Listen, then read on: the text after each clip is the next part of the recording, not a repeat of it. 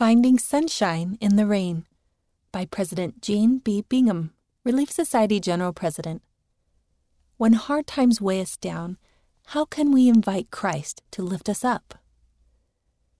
Have you ever watched the weather change? As a child, I remember watching the clear, bright blue sky begin to dim as gray clouds rolled in and obscured the sun. The wind increased until it was furiously whipping the leaves on the trees, and heavy raindrops started to pelt the ground. My mother would run out to gather the clean clothes hanging on the line, calling for us children to put our bicycles into the garage. Gathering what we could of things that might be ruined by the rain, we would all run to the house, but by then we were often soaking wet. Situations in life can be similar to those storms. Without much warning, difficulties can arise that abruptly alter our lives and challenge our feelings of security. What do we do when the storms of life create difficulty, even havoc, in our lives? 1. Understand the purpose of mortality. We know our purpose on earth is to become more like our heavenly parents. Often that growth occurs through experiences that stretch us. Many of these learning experiences include sorrow and pain. In these moments, reflecting on what we can learn, rather than dwelling on the difficulties, will help us progress. Trials are part of earth life. Some of our difficulties come because of our poor choices. Some come from how others' poor choices affect us. And some things just happen. Jesus Christ taught, Your Father which is in heaven maketh his sun to rise on the evil and on the good, and sendeth rain on the just and on the unjust. Aaron, one of the sons of Mosiah, who went on a mission to the Lamanites, had difficulties that his brother Ammon did not have. But it wasn't because he was less righteous. As it happened, it was Aaron's lot to have fallen into the hands of a more hardened and more stiff necked people. Aaron's response to his challenges was to rejoice that they created an opportunity to share the gospel with the king and many of his people who never did fall away. 2. Choose faith. It takes faith to start anew after traumatic events, but when we choose to be faithful, there are promises to which we can look forward. In a favorite primary song, we are reassured of this truth. I am a child of God. His promises are sure. Celestial glory shall be mine if I can but endure. The Savior expressed it simply Nevertheless, he that endureth in faith and doeth my will, the same shall overcome. When hard experiences wrench our hearts, when fire destroys all our belongings, when a loved one dies, when our world is turned upside down by events over which we have no control, we can choose to continue in faith, walking one step into the darkness, even when we don't know exactly what will come in the future. We can say, Be still, my soul, the Lord is on thy side. With patience bear thy cross of grief or pain. Leave to thy God to order and provide. In every change he faithful will remain. 3. Increase in charity. What can we learn from bad things when they happen? We learn how to understand, support, and comfort one another. We can increase in compassion and empathy. Sister Amy Yagi remembers when the Relief Society president took her to the hospital. Amy was in preterm labor and her husband was out of town. Her visiting teachers also provided comfort and support. One of them had lost two babies who were stillborn and understood what Amy was experiencing. Not long after the Yagi's baby died, a woman Amy visit taught also lost a child.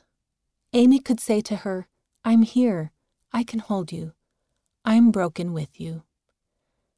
As covenant members of the church, we recognize every individual as a brother or sister in the family of God and strive to express charity in all our interactions. Act on the charitable thoughts that come to you. Mormon encourages us to recognize them as inspiration. Quote, I would speak unto you that are of the church, that are the peaceable followers of Christ. Everything which inviteth and enticeth to do good, and to love God, and to serve Him is inspired of God. 4. Look to the future. We learn from difficult experiences when we look to God for answers rather than man. God's ways are not man's ways. And even though things may be difficult in the present, we will be grateful when we look back and see the growth that has occurred during those difficult times. We can be still and know that our God doth undertake to guide the future as he has the past. Our hope and confidence in him can be unshaken, and what we did not understand at the time will be made clear at last. Looking to the future with hope gives us strength for the present. Mormon wrote a letter to his son Moroni, encouraging him to continue in his labors, even when there seemed to be no reason for hope. This loving father wrote, Be faithful in Christ, and may not the things which you read or hear grieve thee, to weigh thee down. But may Christ lift thee up, and may the hope of his glory and of eternal life rest in your mind forever. 5. Find joy even in challenging times. And finally, finding joy in the midst of our trials lightens burdens and provides assurance of God's constant care and love. Therefore, let us cheerfully do all things that lie in our power, and then may we stand still with the utmost assurance to see the salvation of God and for his arm to be revealed.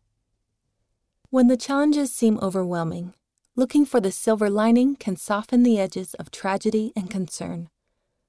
Focusing on ways to support and lift others, noticing the natural beauty in the environment, expressing appreciation to others, and finding the fun and funny in our situation can help us remember that there is joy even in challenging times. My grandfather, when faced with a broken down car full of children at the end of a long road out in the middle of nowhere, looked around and said with a cheerful grin, Look at the fun we're having. Of course, the children groaned, but ever after that, when a hard time came, they were the first to chime, Look at the fun we're having. There is sunshine ahead. During times of stormy weather, our family gathered inside for protection. Soon we became absorbed in other activities while the storm raged outside. After a time, I would look out the window and realize that the sun was out again. The rain had stopped, the clouds were rapidly disappearing, and the sky was a brilliant blue again. Yes, there were leaves on the ground that had been blown off the trees. Some items had been tossed by the wind or flattened by the rain, and there were still puddles of water in low spots but there was a feeling of hope and optimism in the freshly washed air. God will never forsake his people. Wherever we are, and whatever our situation, if we lean on him, he will support us. So lift up your heads and be comforted. For behold, the time is at hand, or is not far distant, when we shall no longer be in subjection to our enemies, notwithstanding our many strugglings.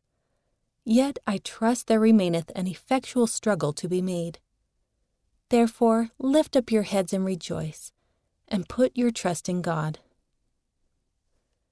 Heavenly Father and His Son, Jesus Christ, are ever mindful of us as we choose faith, increase in charity, and look to the future with hope.